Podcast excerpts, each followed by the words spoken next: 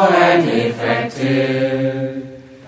Is a teaching inviting all to come and see directly. Is a teaching that is leading to the good, the true, the beautiful extinguishing the fire of afflictions. It is a teaching for all sensible people to realize for themselves.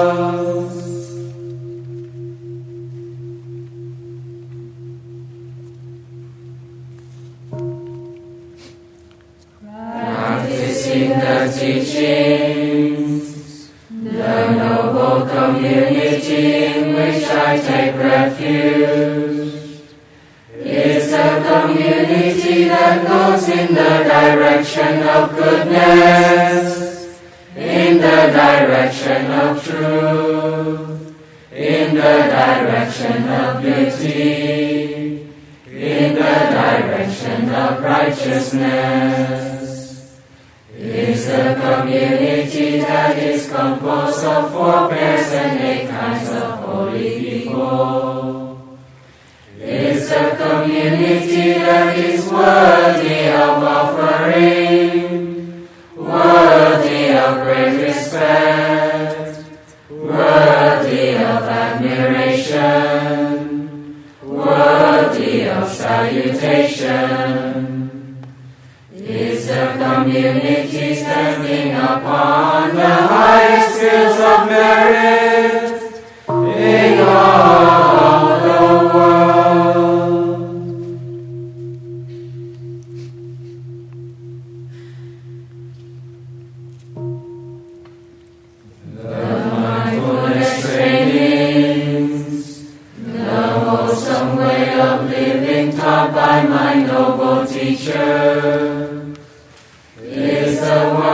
wonderful practice that remains unbroken, that remains harmonious, that remains flawless, that remains refined. Is the wonderful practice that has the capacity to prevent wrongdoing and to prevent danger. It's a wonderful practice that has the capacity to protect self and others and to reveal beauty. It's a wonderful practice that is leading to concentration,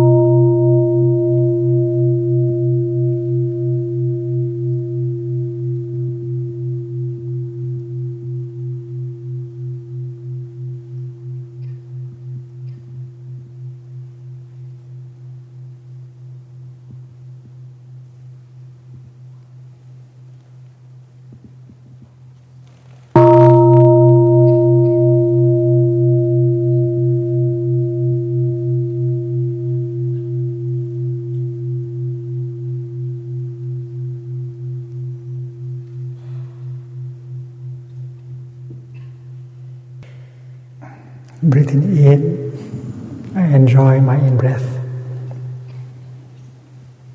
Breathing out, I enjoy my out breath.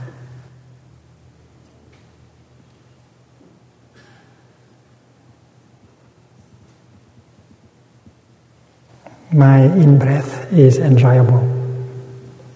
I do enjoy my in breath. I enjoy breathing in.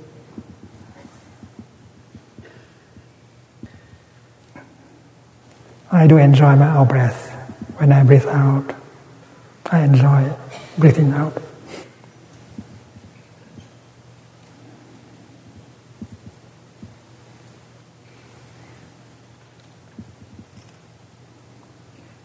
And when I breathe in, I feel alive.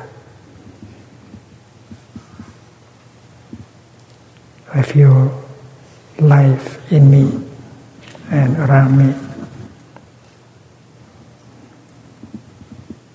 It's wonderful to feel, to know, and to feel that you are alive. And when I breathe out, I smile to life in me and around me. It's a miracle that we are alive.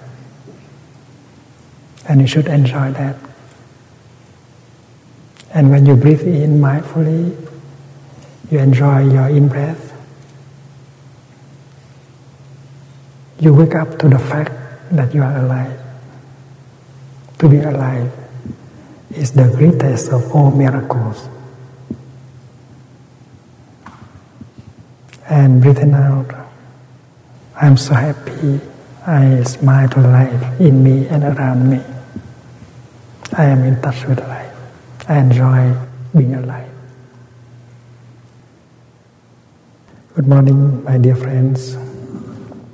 Today is August the 14th in the year 2007. We are in Stonehill College in our mindfulness, uh, fearlessness, and togetherness uh, retreat. I'd like to invite all of you to sit beautifully like a Buddha. Um, there is a position, is a sitting position that is called uh, lotus position. Lotus position or half lotus position is very stable, very solid. And this is the position. It is one of the most beautiful positions of the human uh, body. And when you sit like this, you feel solid you feel stable.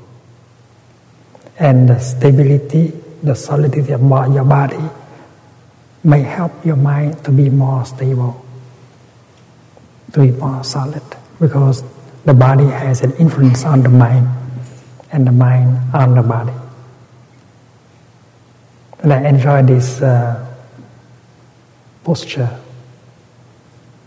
this way of sitting. I can sit for one hour sometimes two hours. But uh, everyone of us can enjoy sitting like this for 10 minutes and 15 minutes. And uh, you feel solid. Even if someone comes and push you like this, you don't fall. you sit like a mountain. You are a mountain.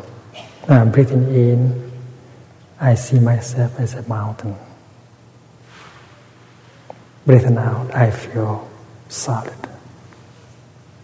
So the solidity of the body has something to do with the solidity of uh, the mind. The stability of the body has something to do with the stability of the mind. The Buddha is described as sitting on a lotus flower. How can someone sit on a lotus flower? But when you go to a temple, a Buddhist temple, you always see Buddha sitting on a lotus flower. What does it mean? It means that when the Buddha sits, he feels light, he feels peaceful, he feels beautiful, like uh, a lotus flower. And sitting like that is a pleasure. And if you know how to sit, you know, whatever you sit on, on the grass, uh, a bench, uh, on the beach, and you feel that you are sitting on a lotus flower. That is a portable lotus flower. You can bring anywhere uh, with you, and then every time you sit down, you are on a lotus. And this is possible. When I go to the airport, I bring my lotus and I sit in, at the airport in a lotus position. I enjoy sitting in a lotus. When I go to the train station, I also bring along my portable lotus and I sit on that.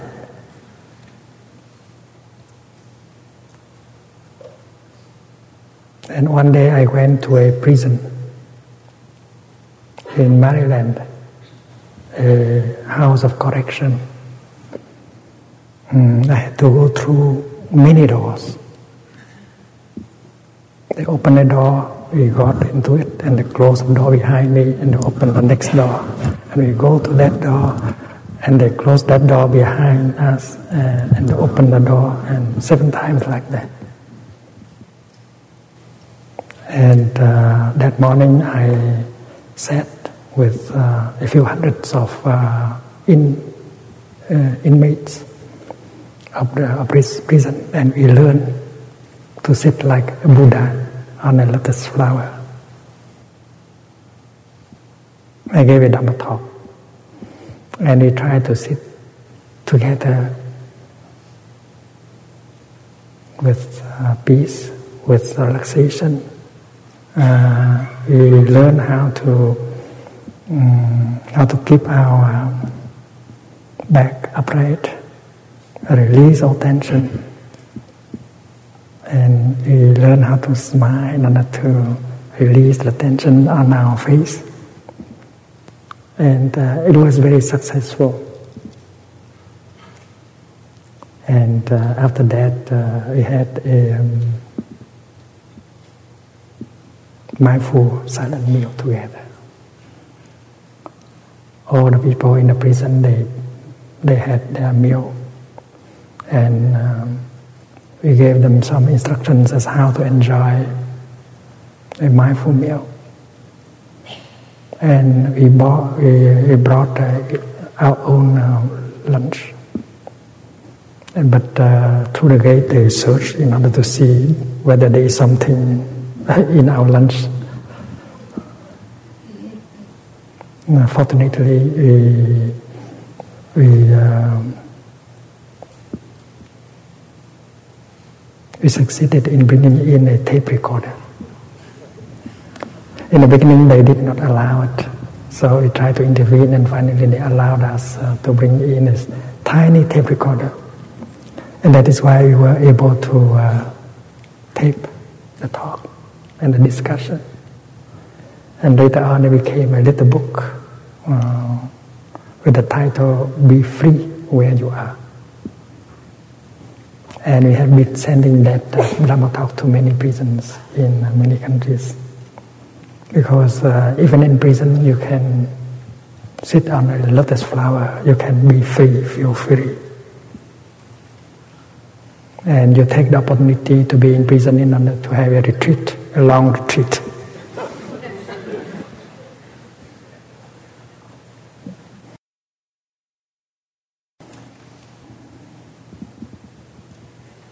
So uh, we describe the Buddha as uh, a sculptor, an artist.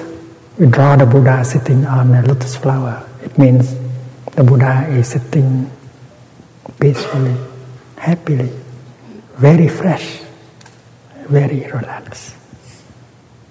And if you consider to be a friend of the Buddha,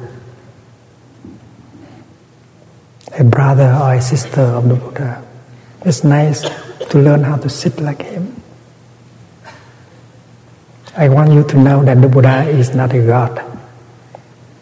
The Buddha is a human being, like all of us. He had suffered a lot as a young man. And because of his uh, practice, he was able to overcome, transform his uh, fear, his anger, his pain, and became a happy person, a free person, an enlightened person, awakened person. And Buddha means someone who is awake, who is enlightened. Buddha is not the name of a person Buddha is like a title. If you have enough peace and understanding and compassion and joy, you are a Buddha. And you can be a very young Buddha too.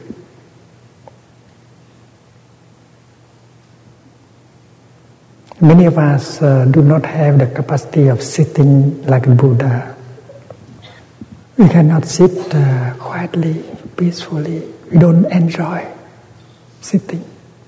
Because there is something like uh, an energy pushing us to stand up, to do this and to do that. We are not sitting on a lotus flower, we are sitting on a heap of uh, burning charcoal.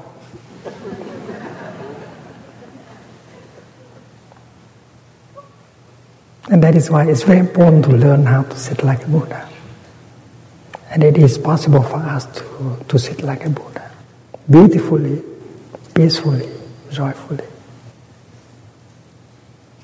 The day um, Mr. Nelson Mandela came to Paris, and in order to meet with uh, the President of France, uh, Mr. Francois Mitterrand, the press asked him this question Mr. President of South Africa, what do you like to do the most? And he said, What I like to do the most is to sit down without doing nothing, without doing anything. Since I was released from prison, I have been so busy, I did not have time to sit down. So, what I wanted the most, wants the most is sit down. and it was reported in the press, written press. And uh, I was thinking, I was wondering if we gave him one, one week free, would he be able to sit uh, happily or not? Because sitting like a Buddha needs some kind of training. If you are not used to that way of sitting, you cannot sit and enjoy sitting. Sit there on a lotus flower, feeling joy, peace, harmony, freedom, doing nothing is wonderful. But we need some training in order to do it. Because all of us have that kind of energy in us, pushing us to stand up, to do something. We are already used to be doing something. We cannot do nothing. We are not used to doing nothing. That is uh, one uh, negative uh,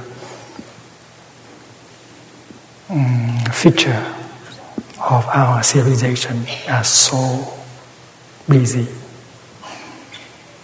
And we don't peace, we don't feel peace if we are not uh, doing something.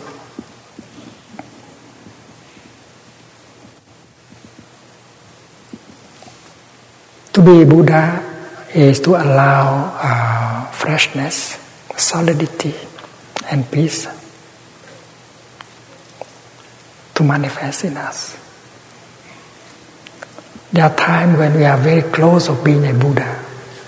We are so relaxed, we are so peaceful, we are so uh, free.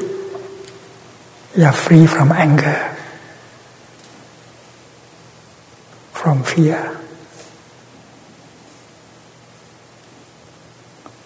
We are so loving. We are so fresh. Are almost a Buddha. And uh,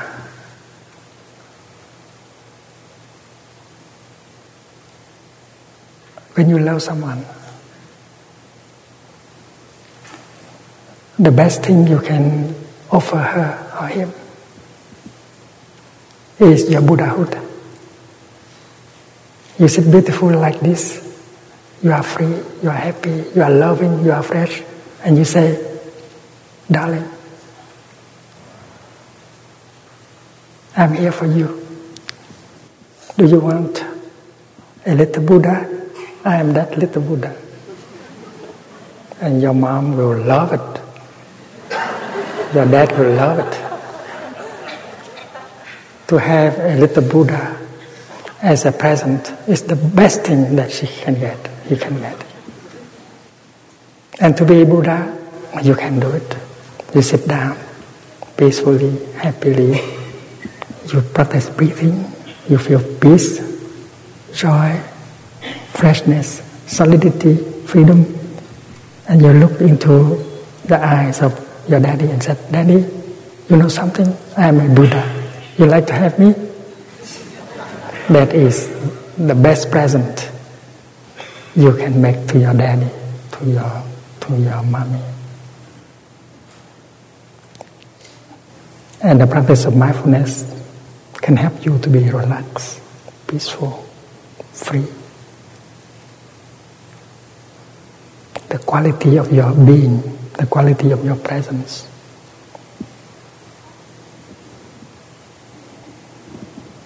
I always tell the young people that the best kind of uh, present that you can make to your beloved one is your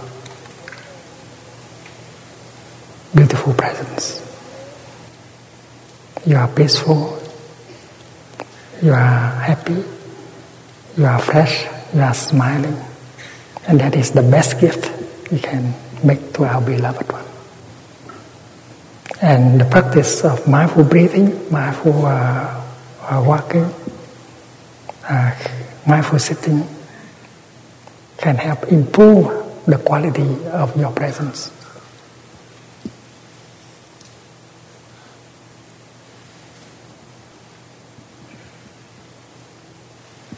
To love means to be there for your beloved one.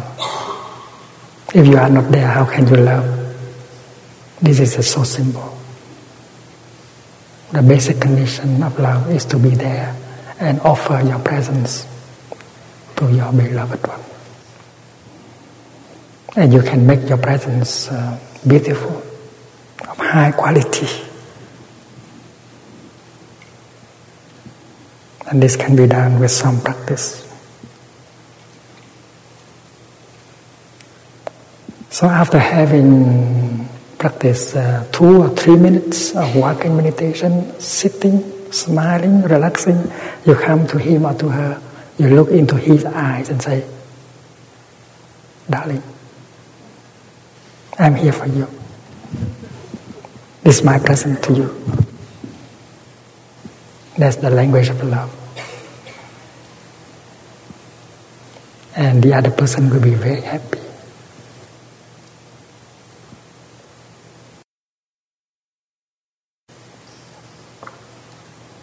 In Buddhism, we speak of, uh, we practice uh, sometime uh, a mantra. A mantra is kind of formula that has the power to transform the situation, bringing a lot of happiness and transformation. There are people who practice uh, a mantra in Sanskrit, in Tibetan, but you can very well practice a mantra in English.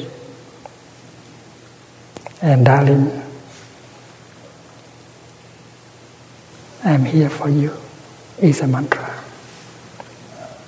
If you are truly mindful, if you are truly concentrated, if you are fresh, if you are smiling, and that mantra will change the situation, will make you very happy and make the other person very happy. Darling, I am here for you is a mantra that you can practice in English. When I was in China several years ago, I also offered a mantra to the children in China. And all of them uh, learned to write it down in Chinese. Darling, I'm here for you. Because to love is to offer your fresh presence to him or to her, the person you love.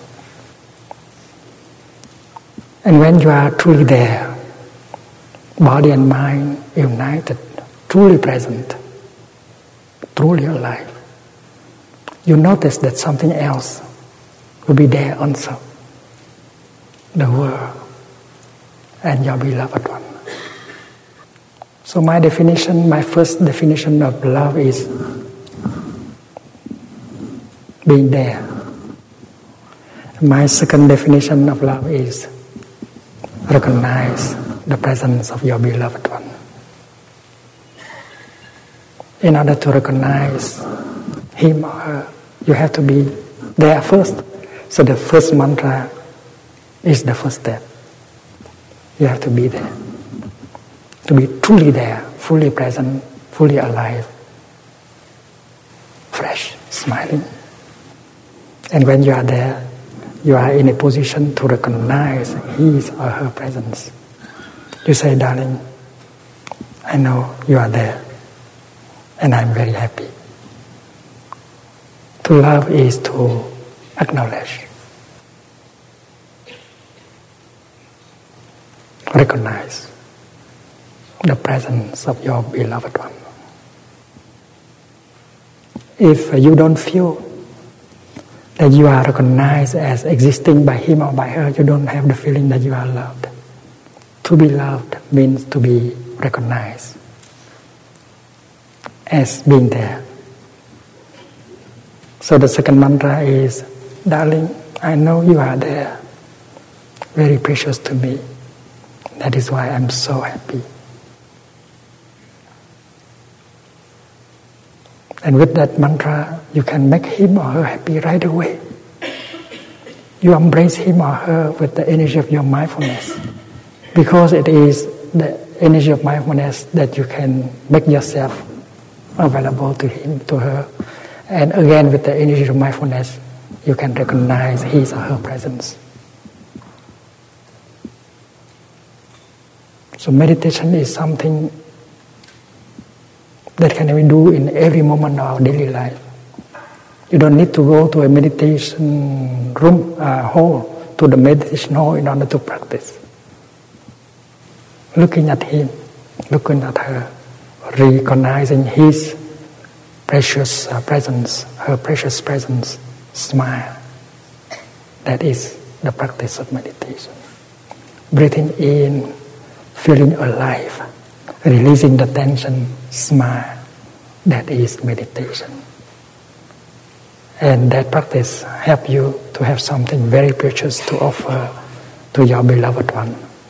That practice help you to be truly there in order to recognize his or her presence. And I think uh, no matter how young you are, you can practice these two mantras no matter how old you are, you can still practice these two mantras. We are so busy, we don't have the time to be there for our beloved one. Maybe we are making a lot of money, but uh, without uh, love, happiness is not possible. Suppose I have a million dollars. Many of us believe that we have, uh, if we have a million dollars, we start to be happy. When I look deeply, I see that if I have a million dollars, I'll be in trouble. you know, as a monk, I don't have a bank account. I don't need a bank account. I don't need. Uh, I don't need that. And that is why I feel so free, so light. now, suppose you give me one million dollars, I will get into trouble. Because I start to think, how can I keep this? And people who approach me uh, suggesting that I um, will do this and do that with that money that would make me uh, lose a lot of energy. So it's better not for me to have one million dollar. But I have, even I don't have that uh, money, but I have other things that can make me happy. I can make a step, and the step bring me solidity and freedom. And I touch the wonders of life, I smile, that make me happy. I can look at my friend, my disciple, looking into his eyes and say, Dear friend, I know you are there with me. I'm very happy. So I have mindfulness. And mindfulness can create love and care. and compassion.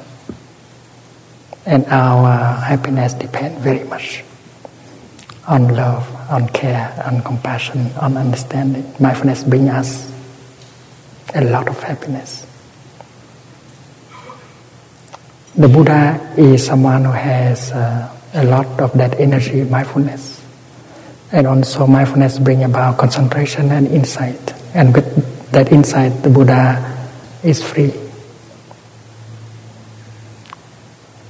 When we have uh, enough insight, we are not caught in many difficult situations anymore. We can get out of difficult situations very easily. And again, that insight is brought about by mindfulness and concentration. So we come to a retreat in order to learn together how to breathe mindfully, how to sit mindfully, how to eat mindfully, how to brush our teeth mindfully.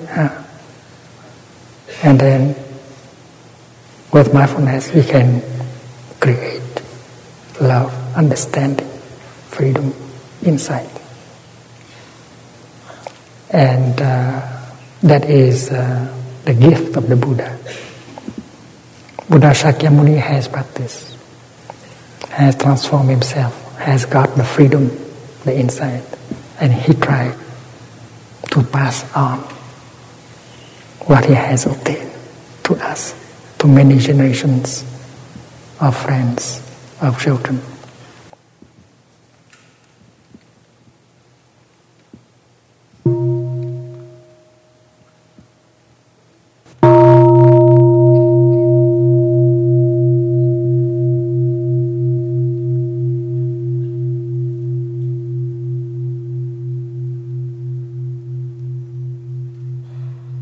Still have uh, two other mantras to transmit to you, but uh, maybe tomorrow. Thank you. So when you hear the small bell, please stand up and bow to the Sangha and go out and continue the practice.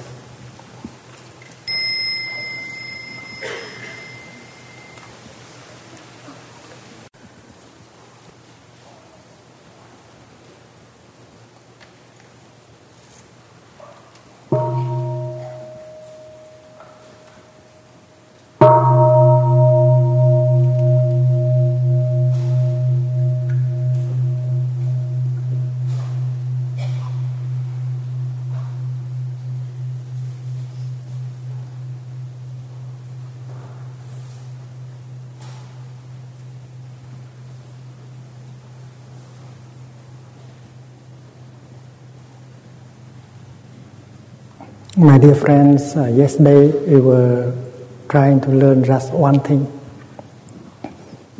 If we are able to release the tension in our body and in our uh, feelings, and then the, the healing will begin to take place.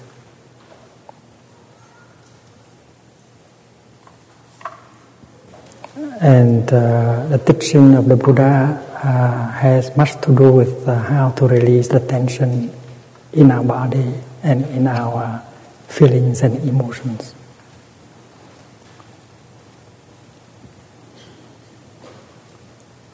Elements of healing are available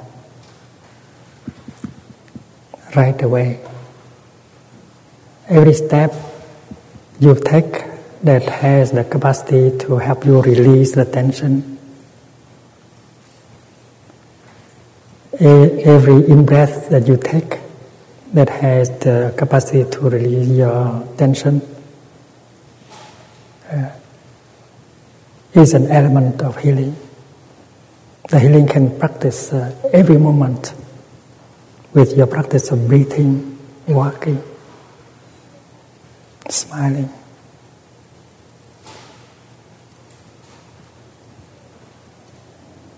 Because uh,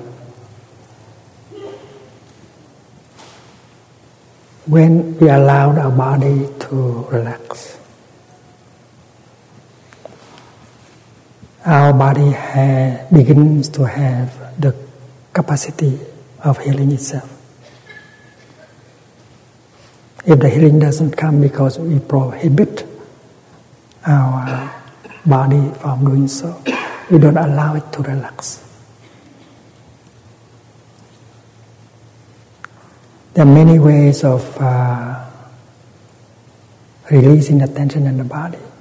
And yesterday, Sister Chan Khong uh, uh, offered a session of uh, deep relaxation.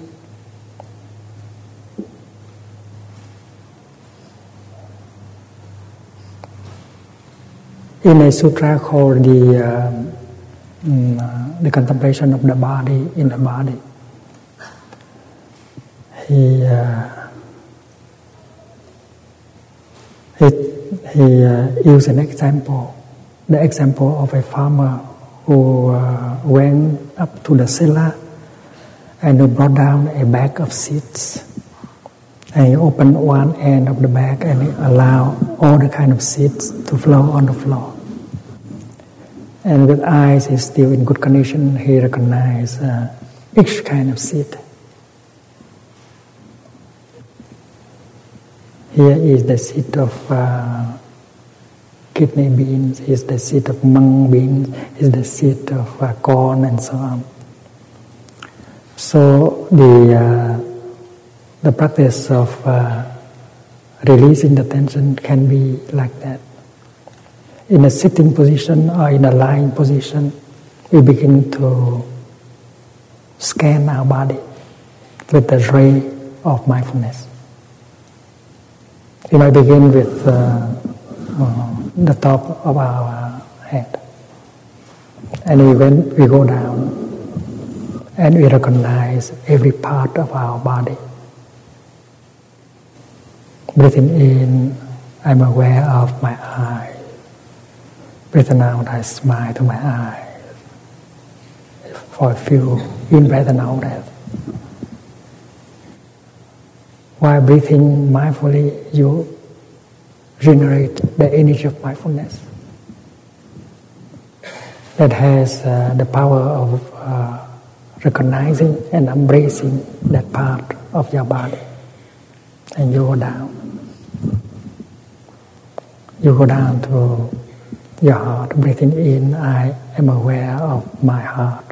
Breathing out, I send my love, I smile to my heart using the energy of uh, mindfulness to recognize that part of the body, smile to it, allow it to relax.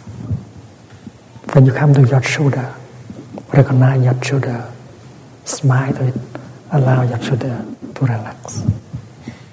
You scan your body with uh, the ray of mindfulness. And when you come to the place uh, that is uh, ailing, stay longer. Embrace that place longer. Uh, bring your love, your, your um, uh, concern, your smile, your mindfulness to that part. It will help with the healing. Don't believe only in the medicines. Allow your body uh, to heal yourself.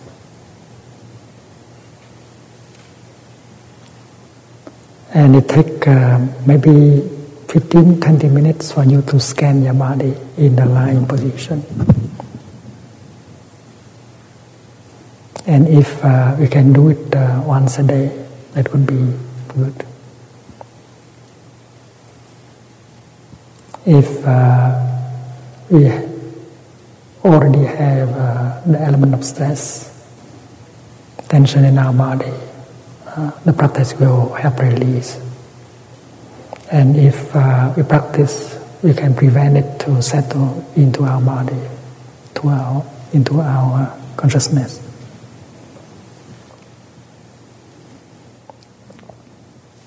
Of course, uh, that practice will bring a relief And if we know how to uh, to go a little bit further, uh, cultivating concentration and look deeply into the nature of our ill being, we'll find out uh, the roots of our ill being.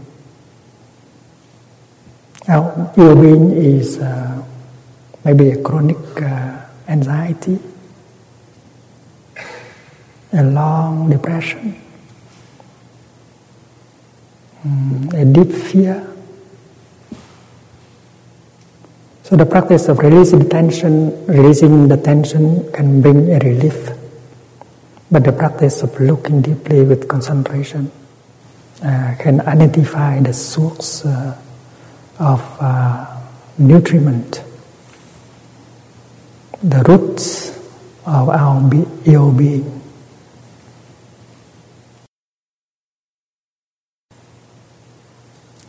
In the Buddhist tradition, uh, they speak of uh, the Four Noble Truths. And the first one is the truth of uh, the noble truth of ill being, dukkha. And first we have to call it by its true name, whether that is uh, sickness, that is uh, fear, that is uh, anger, that is despair, that is um, mm, depression. We have to call it by its true name. It's very important to recognize it and not to try running away from it. Recognize it, call it by its true name. And looking deeply into it in order to see the second noble truth, namely the nature of that ill being, the roots of that ill being. And the Buddha suggests that uh, we may look at the second noble truth in terms of uh, nutriment, food. The Buddha said that uh, nothing can survive without food. Our love also. If we don't feed our love, it will die. It may be transformed into something else like hate. So, in order to keep our love alive, we should know how to feed our love. And if we have uh, fear or anger or depression, it is because we have been feeding them. We have been consuming in such a way that make them into something important.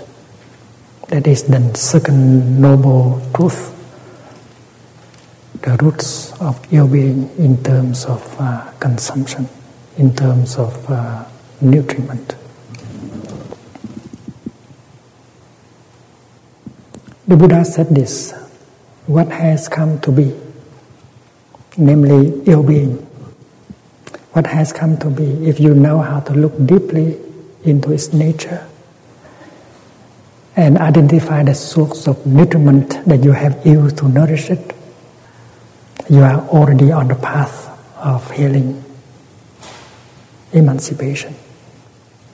So the second noble truth is very important to identify the source of nutriment that we have used to feed our suffering, our ill being. If the de- depression is there, because uh, in the past many months we have lived in such a way that make that the depression possible. So look deeply to see how did we consume, what kind of contact uh, we had, what kind of environment uh, we live in. Because getting in touch with all these things means to get the nutriment that is nourishing our depression. It's very important to understand the second noble truth in terms of uh, nutriment consumption, environment. And after having identified the second noble truth, the roots of ill being in terms of nutriment, we can see the path of emancipation emerging. You only need to cut to the source uh, of uh, nutriment of your depression. You have to deprive your depression with uh, its uh, source of nutriment, and then your depression will have to die because uh, depression also needs food in order to survive. As the Buddha said, nothing can survive without food, no matter that is your love or your despair. If we are mindful, if we practice mindfulness, we'll be able to be there in the here and the now and observe. And when we observe with concentration, we will find out the source of nutriment that has brought that your being to us.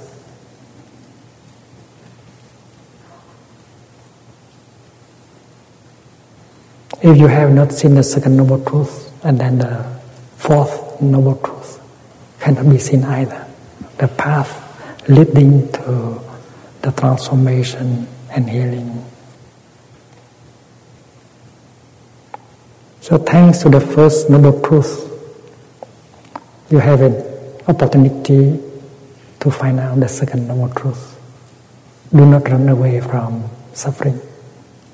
Hold it dearly in your arm. Look deeply into it in order to see the second noble truth, the making of your being, the source of nutriment that has brought your being to you.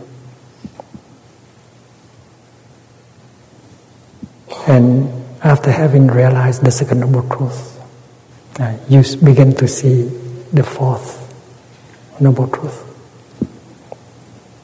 the path of emancipation and healing that will lead to the third truth, the cessation of ill being. The cessation of ill being means the beginning of well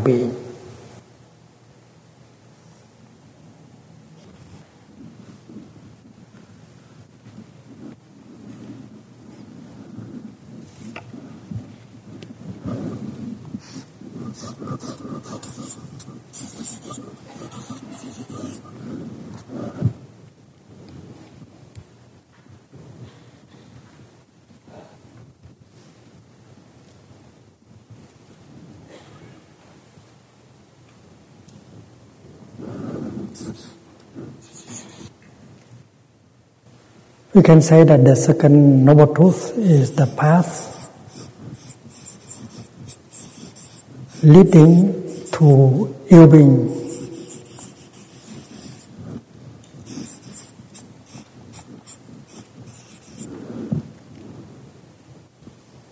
The path of uh, consumption. The Buddha spoke about four kinds of uh, nutriments. And because we do not consume mindfully, that is why we get that ill being. The first source of nutriment is uh, edible food. The practice of mindful eating edible food will prevent us to bring in the toxins that will bring illness, ill being into our body. The second source of nutriment is uh, sensorial impressions. And we take in, we take this nutriment in not by the way of the mouth, but by the way of the eye, ear, nose, tongue, body, and mind.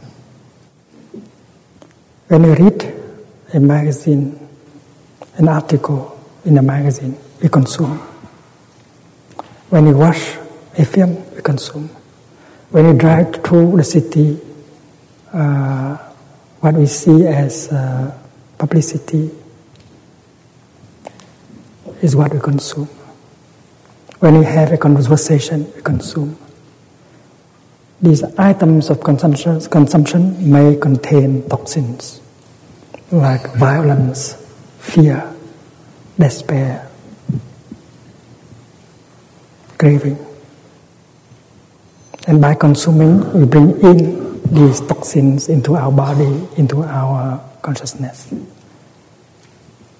And that is the second source of nutriment the Buddha speak about, sensorial impressions.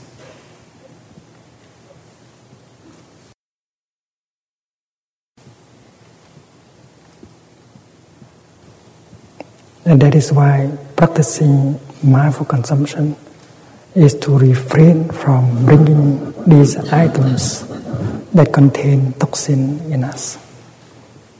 Despair is a toxin, violence is toxin, hate, anger are toxins. We already have a seed of anger, of fear, of despair in us. And if we continue to consume the items that contain the same toxins, and then the seed of fear, anger, despair in us will continue to grow.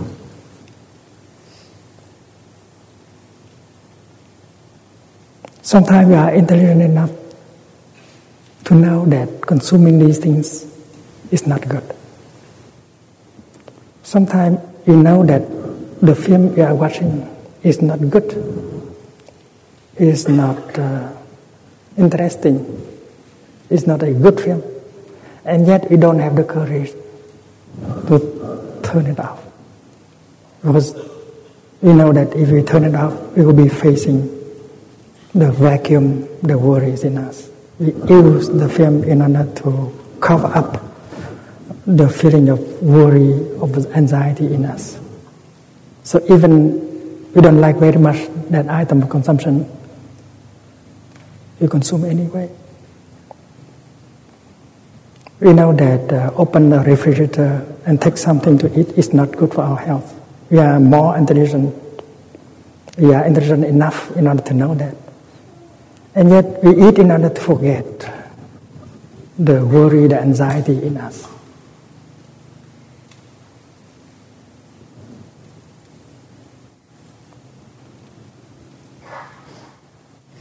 And that is why uh, the practice of mindful consumption is the object of the fifth uh, mindfulness uh, training pres- prescribed by the Buddha. And if you live in a community where everyone practices uh, mindful consumption, and then it's very easy for you to practice mindful consumption also. Uh, and that is why taking refuge in the Sangha is very good, is very um, helpful in the practice. If the whole family come to the Sangha and make the aspiration to live according to the fifth uh, mindfulness training, and every member of the family agree on that, and then uh, we be strong enough in order to to to practice mindful consumption.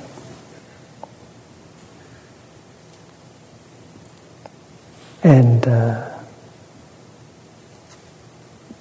how about the feeling of uh, anxiety, of fear, of uh, emptiness that we have when we don't have anything to do? Many people consume because they want to cover up that uh, uneasiness within them. Not because they need to consume.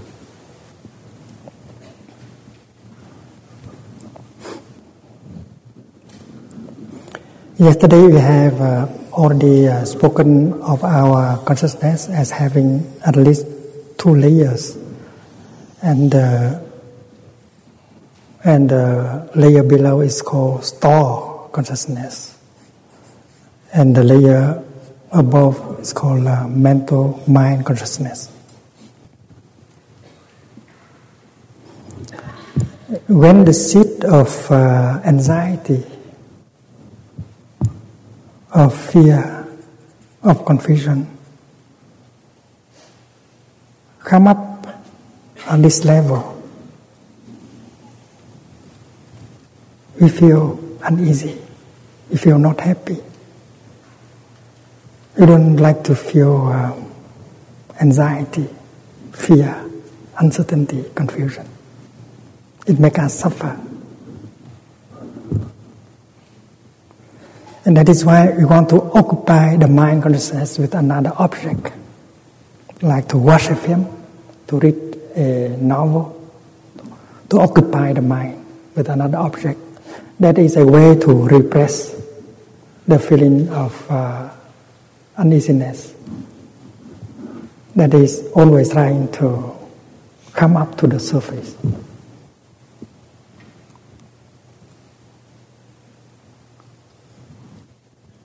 Store consciousness is like the basement of a whole house, and mind consciousness is like the living room. Anything you don't like in the living room, you dump it into the cave. So you are bringing a film, an item of, uh, of consumption here to occupy the living room in order to cover up the feeling of uh, emptiness, of uh, uh, anxiety that is there. And this is the reason why we um, we keep consuming. And we are not aware of that. We do it as uh, something coming um, dictated by our mechanism of defense. We want to forget our suffering. We don't want to look face to face our suffering. The Buddha uh, advised us to be uh, to be brave enough in order to to hold the suffering and to look into it.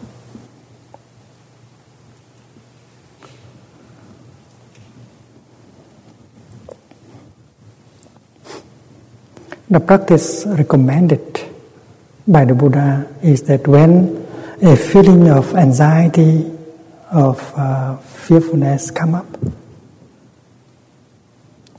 you should not try to suppress it with uh,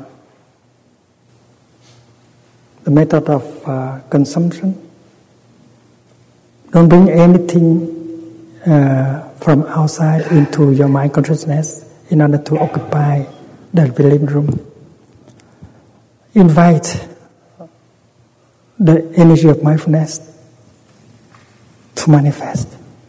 Practice mindful walking, practice mindful breathing, and invite the energy of mindfulness up here in order to take care of the, that uh, that energy, that energy that um, that make you suffer, like fear, anxiety, sorrow, despair.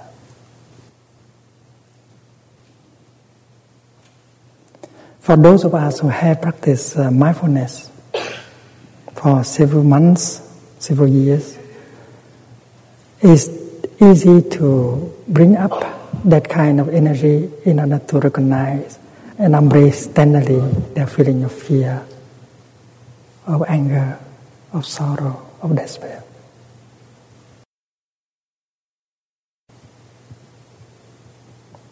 And for those of us who are beginners in the practice, you should uh, um, apply our efforts in the daily practice of uh, mindful breathing, mindful uh, walking, mindful cooking, mindful driving, so that the seed of mindfulness here become more important.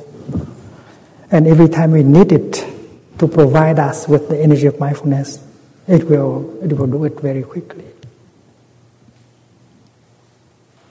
And when you have enough of this energy of mindfulness, you are no longer afraid of, uh, of, uh, of the energy of fear, uh, anger anymore. You know how to take care of it. You are mindfulness, you are concentration, you are insight, but you are also your fear, your sorrow, your despair, your anger. So the practice is not uh, mindfulness fighting against fear or anger, but mindfulness recognizing and embracing fear and anger.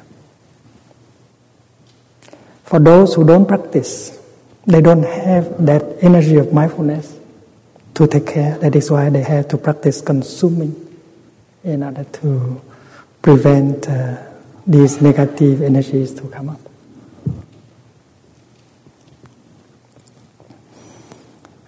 And for those of us who are used to the practice, every time the feeling of fear, anger, despair is embraced,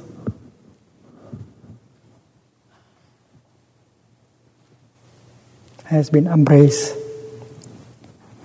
by the energy of mindfulness for some time, it will lose some of its, its energy when it goes back to its uh, original position in store consciousness. So mindfulness, the energy of mindfulness is kind of bath. And your fear, your anger, your despair will take a bath of mindfulness. And after that, it become less, a little bit less important every time. And after having been able to recognize, embrace, and help and get relief.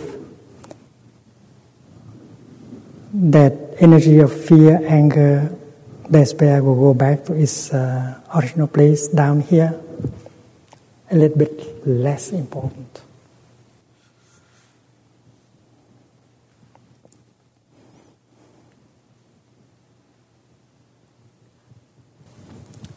And the energy of uh, the energy of mindfulness and concentration continue to grow. It is like a mother holding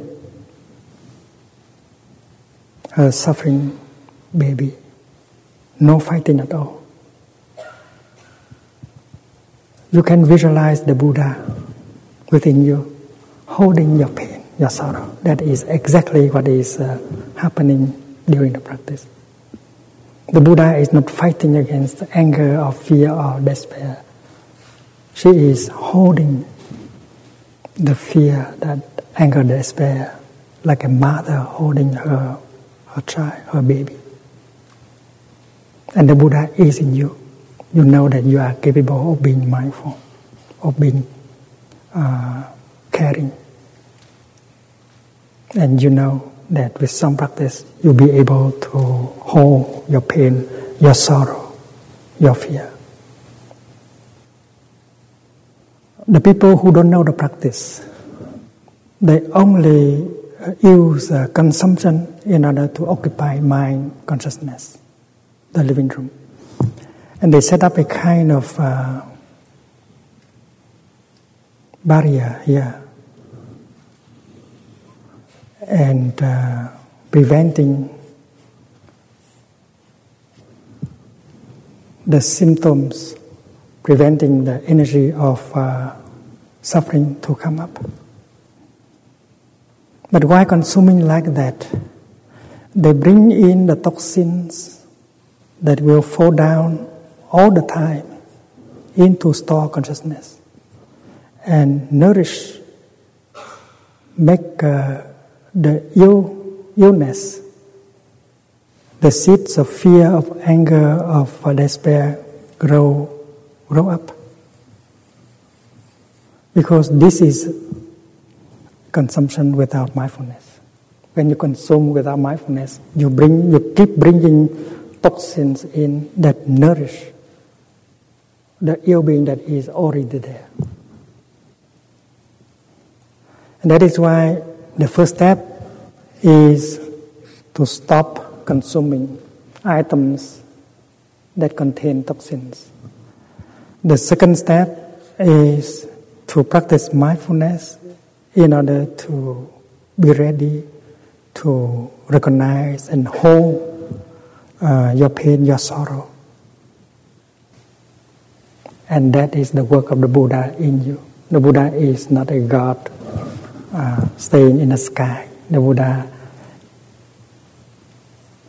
the true Buddha, made of mindfulness, concentration, insight that will lead to compassion, understanding. A Buddha should be a human being. A Buddha is a Buddha, but a Buddha is at the same time a human being.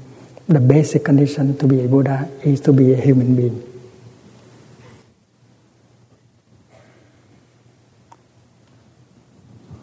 Those of us who do not practice, who do not know how to hold and bring a relief to our suffering, we practice uh, repressing our fear, our anger down here. We goes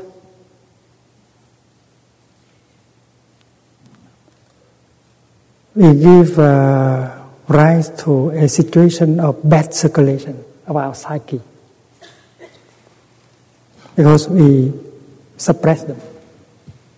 We don't allow them to come up and to go down again. And after some time, uh, with that uh, uh, bad, with that situation of bad circulation of our psyche, symptoms of ma- mental illness begin to appear.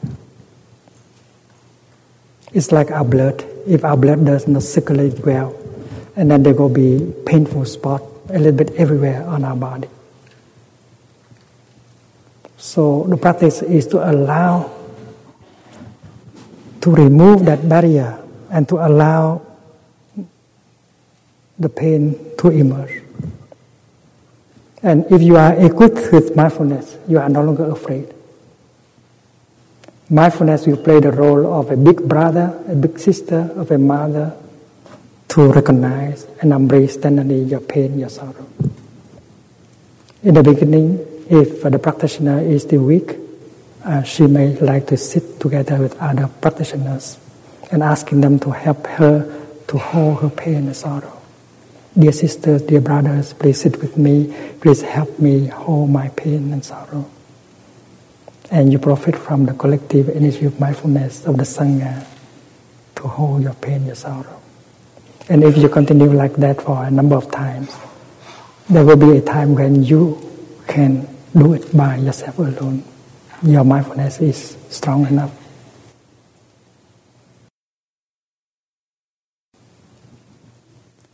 So if, if we remove uh, the embargo here, if you allow these blocks of pain to come, to embrace and to go down here, you will restore a situation of good circulation of your psyche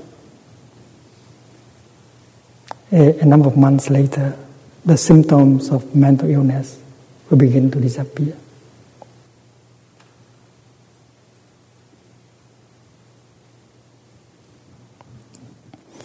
Especially when you know how to use uh, to use your mindfulness and concentration to look deeply into the nature of your ill being. to realize, to uh, recognize the path leading to ill being.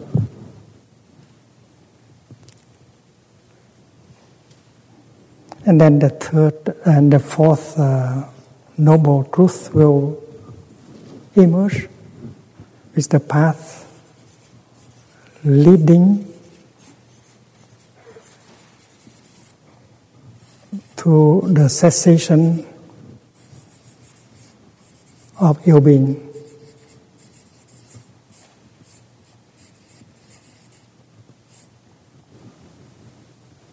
The path of uh, transformation and healing.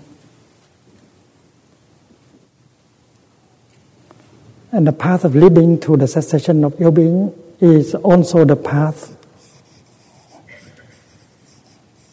leading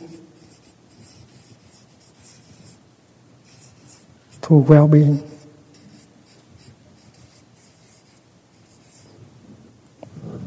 And the third, the third uh, noble truth is the cessation of ill being or the existence of well being.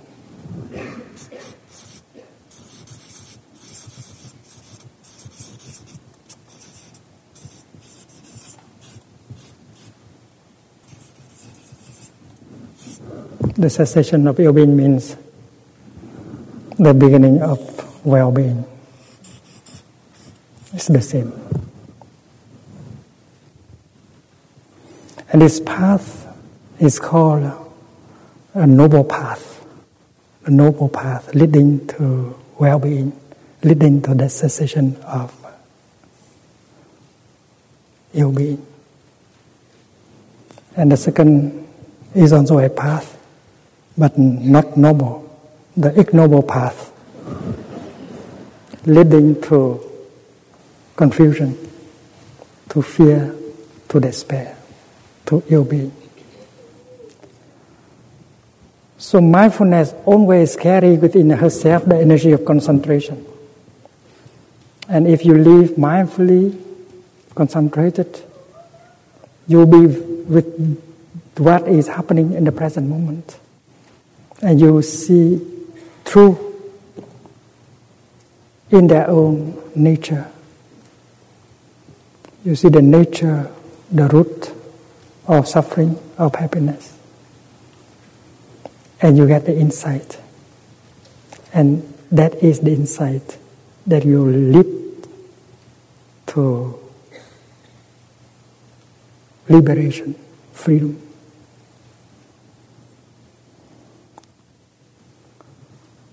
A kind of uh, the, the, meditation called uh, insight meditation vipassana, vipassana.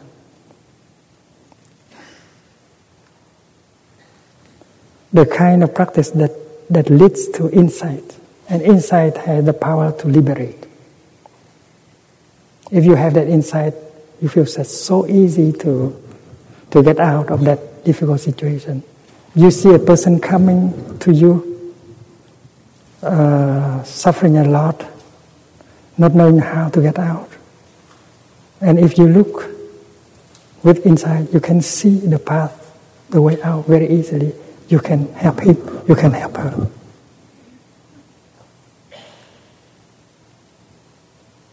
And you can serve uh, living beings with your insight. With your insight, you can liberate yourself and you can help liberate other people.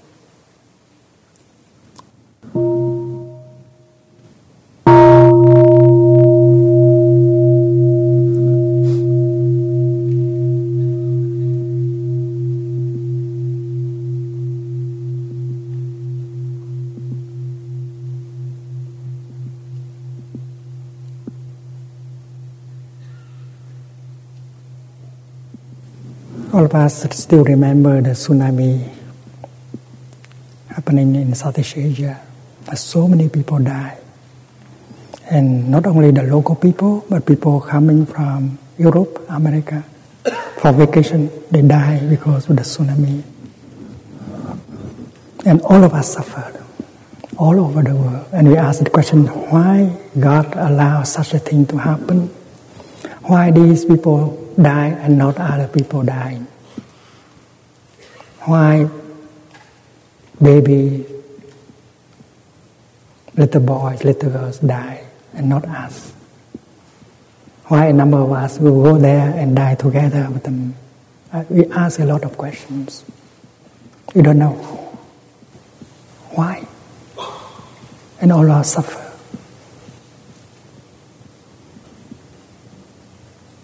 I also suffer with you. But I practice. I sit down and I practice looking. And what I saw is that uh, When they die, we also die with them because we interact with them.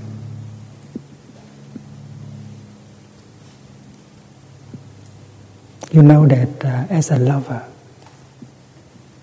when the other person die, you also die. Somehow you die with her or with him. That's so easy to understand. So if we have uh, understanding and compassion, when we see them dying, we die with them also. We suffer also. And we find out that uh, they die for us. And we have to live for them. We have to live in such a way that their future should be possible for our children and their children. So it depends on our way of living that their death will have a meaning or not. And that is the insight of interbeing. They are us, we are them. When they die, we also die. And when we continue to live, they continue to live with us. And with that insight, you don't suffer anymore and you know how to continue. You carry all of them in you. And you have peace. So insight is very important. Insight liberates us, getting us out of the difficult situation.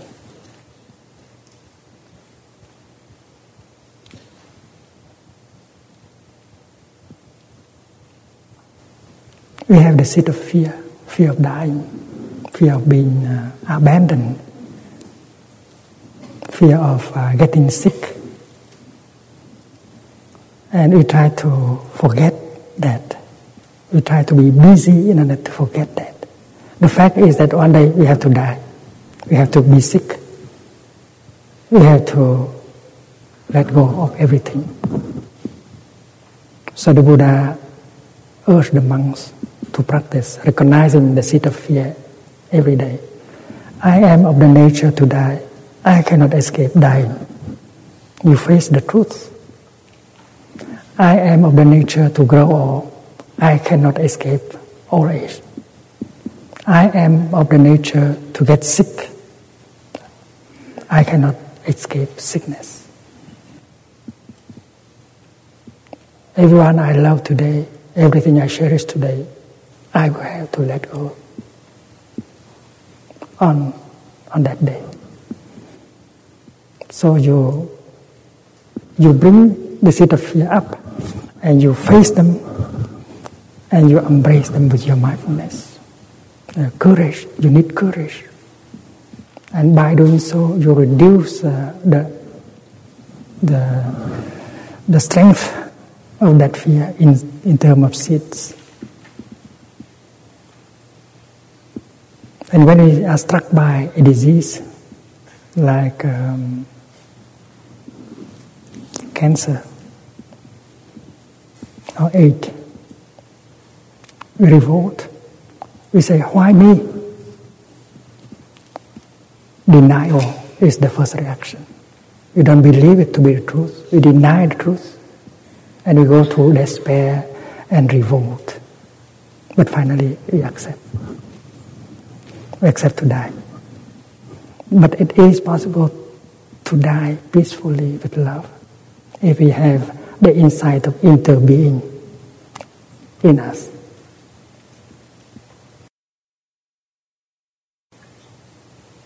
You can die with anger, with revolt, with fear, but you can die with peacefully if you you know how to touch your true nature of no birth and no death a drop of rain falling on the ground. In no time at all, it disappears. You don't see it anymore. But it is still there somehow. Even it is absorbed in the, into the soil, it's still there in another form. Or it, it, it evaporates. It's still there in the air. It has become a gas. You don't see the drop of water but that does not mean that it's no longer there. It's still there. A cloud can never die. A cloud can become uh, rain or snow or ice, but a cloud cannot become nothing. To die means from something you become nothing. From being you pass into non being. And that is our idea. Only an idea. Death is only an idea. For someone, from someone, being someone, you suddenly become no one. That is our idea of death. But uh, meditation helps us to touch our true nature of no birth and no death. Before the cloud manifests as a cloud, the cloud has been water vapor, has been the ocean. So it has not come from non-being into being. So our, our notion of birth is just a notion. Our notion of death is just a notion. And uh, French uh, scientist Lavoisier, he said that nothing is born, nothing dies. He has his way of looking deeply. And he discovered that uh, there's no birth and no death. And he used exactly the words in the Heart Sutra. So that insight is very important. It removes fear. And with non fear, true happiness is possible. What about our civilization? If, as human being, we have to die one day, our civilization is also like that. Many civilizations have died already on the earth, and this one of ours, it may be dying. Global warming may be a symptom, early symptom of a death. This uh, civilization of ours is just one civilization. And of course, there will be a day when it has to die in order to make place for another civilization to come up. And if we don't know how to consume, how to stop, and then death, the death of our civilization will come. And maybe 70% of mankind will die. And maybe 30% will survive. We die for them, and they will survive for us in order to arrange for the next civilization to come up. And if you see things like that, you are not a victim of despair. You can accept uh, the death of your civilization. You can accept that your own death, which is uh, only on the surface. Deep down there, your true nature is the nature of no birth and no death. When a wave is rising, there's a lot of joy. And when the wave is falling, there may be some anxiety. That may be the end of the wave. Because rising always bring about falling. Birth will rise to die. But if the wave practice some meditation and realize that she is water, and then going down, she can go with joy, no fear. She can die as a wave, but she is always alive as water. So the teaching of the Buddha help us to touch our to nature and get the insight that will dissipate all kind of fear and it is possible to die smiling without fear, without anger.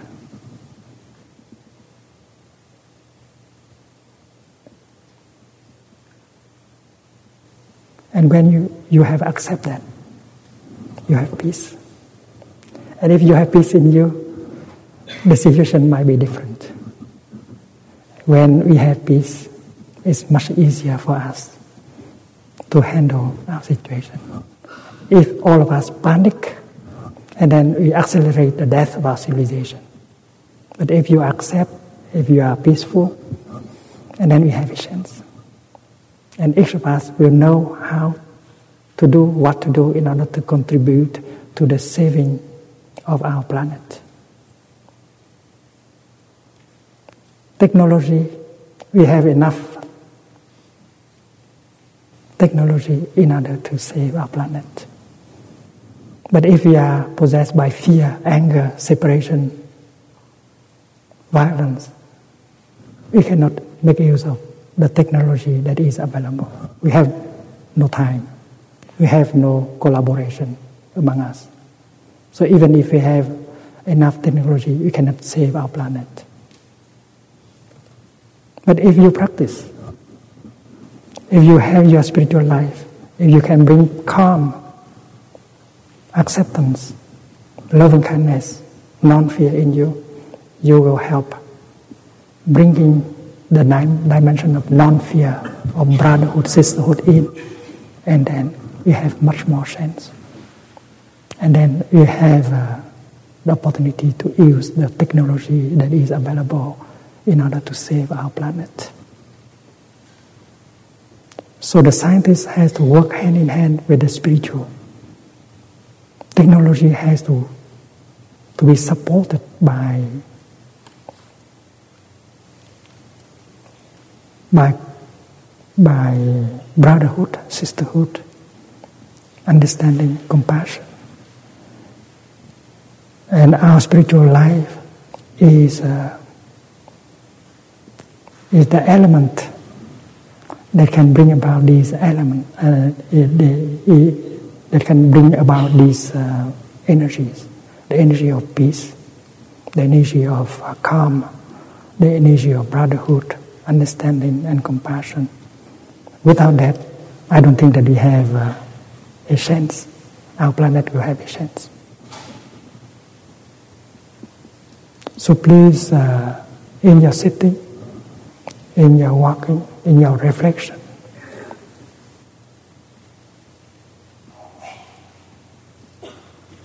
Look deeply in order to have that insight, not as uh, a verbal um, expression, but a real insight.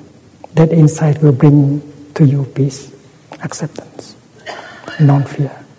And with that, you can make your contribution into saving our planet.